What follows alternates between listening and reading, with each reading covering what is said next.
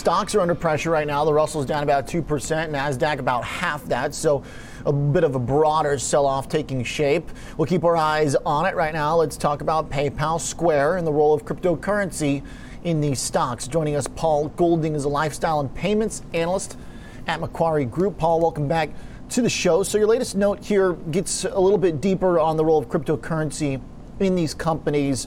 Who stands to benefit the most? Where is it already the most obvious?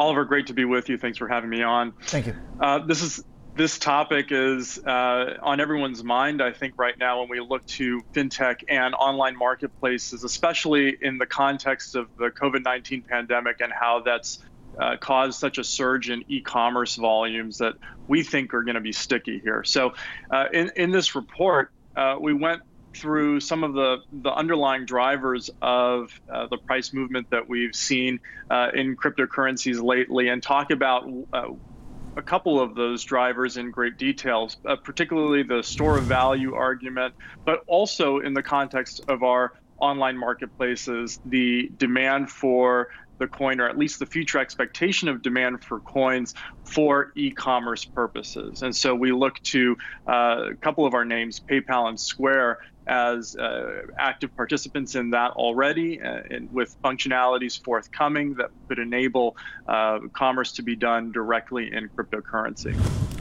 So, for the going forward on this, um, how do we know what's going to continue and what's not, and how much of this is about the price of Bitcoin in particular that is this kind of self propagating theme where the higher it goes up, the more people get excited about it, the more um, transactions are going to be, you know, centered around that on these apps.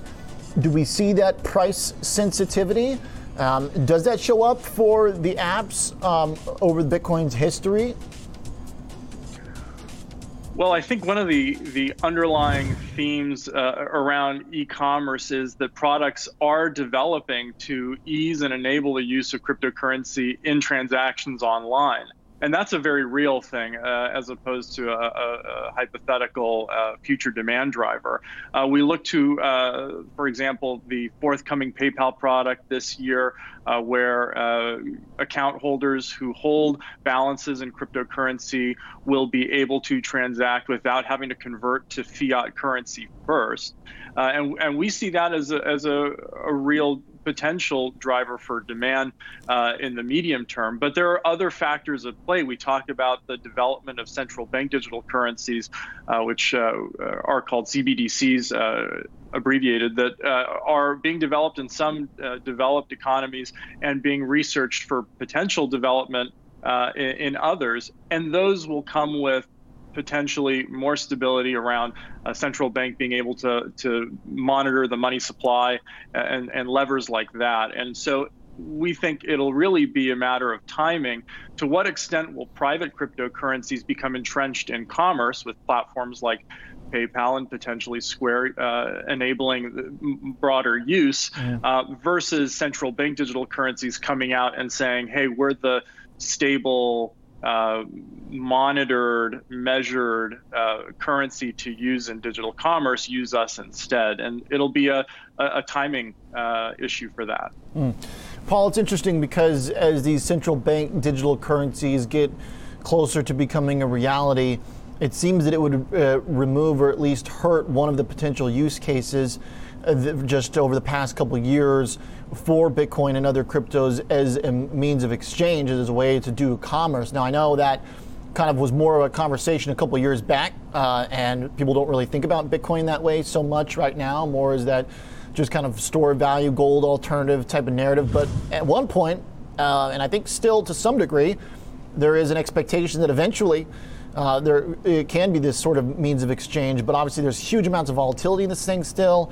So assuming there's not like this tail risk event of a broad fiat collapse or whatever, then are the central bank digital currencies going to start pushing around some of the cryptos in terms of their utility?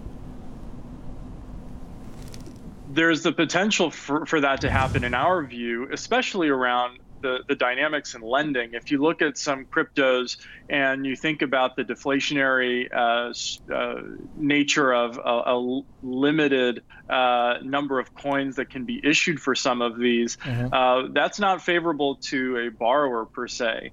Uh, the volatility and pricing the interest rate would not necessarily be something that a lender would be comfortable with in general. So uh, there needs to be some sort of plateau and, and, and stability before, uh, in our view, before it's it's uh, commonly used in lending. Mm-hmm. and uh, but that's not to say that that there isn't uh, demand uh, potentially for use in international transfers and transactions and, and other sources. But mm-hmm. certainly, we think that uh, the central bank digital currencies could pose a real threat to the longevity of, of cryptocurrency, private cryptocurrency use in commerce specifically for transaction. Okay, now in terms of the changes to where you think the stocks can go, uh, for PayPal and Square, both the get new price targets uh, increases by about fifty dollars. PayPal new price target that you guys have is 262 from 230. Square 250 to 230.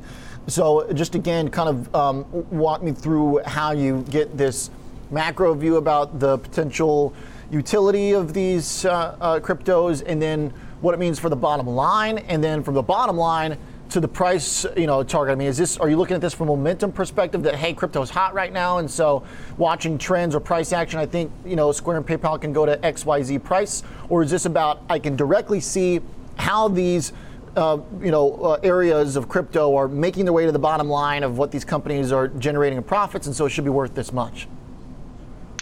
Yeah, first I want to clarify that we went uh, from uh, 230 to 250 on Square. Uh, so it took PayPal and Square up. Uh, we left yes. our targets on Visa and Mastercard unchanged. Okay. the the the reasoning around this is as PayPal and Square become more entrenched in facilitating uh, buy, sell, hold, and potentially uh, the purchase of goods directly across merchants in crypto without conversion to fiat. There's more uh, there's more opportunity for fee generation, uh, potentially margin expansion uh, around uh, these products. we see that also driving deposits engagement uh, adoption for for new customers. It, it's a it's a, a, focal point in the marketing strategy, saying that we enable all these products, and so we see it generally as a gravitational pull uh, that would uh, benefit more so than than have any kind of detriment as far as uh, increasing uh, engagement and and uh, utility. Uh, for the product and, and, potential revenue streams from from use. Mm. On the card network side, uh, the card networks are taking uh, what we think is going to be more of a CBDC aligned approach long term. Um, both Visa and Mastercard uh, have been participating in ways that they they have they can find as far as the CBDC, uh, or I should say, the crypto landscape. Uh, MasterCard, for example, uh, has been talking about uh, they have a test environment for CBDCs. Visa talking about uh, offline uh, digital currency transfer potential with Bluetooth or uh, near field communications. Uh, there engaged in the space, uh, but we think that there could be some medium term volatility around the traditional revenue streams of settled deposit transfers, something that clearing happens automatically for with uh, blockchain based technology. Mm. On the other hand, people will still be using credit cards in our view, and the authorization and settlement of, of whether there's enough in the credit line, et cetera. That we think will continue to be a, a, big driver of how things develop for card networks and their alignment potentially with central banks uh, because of their scale could also entrench them in the landscape of the future and give them new revenue streams. Uh, Paul, uh, last point here, like all the details on uh, how this is going to make its way into the bottom line for these companies, uh, seems very real, seems very tangible.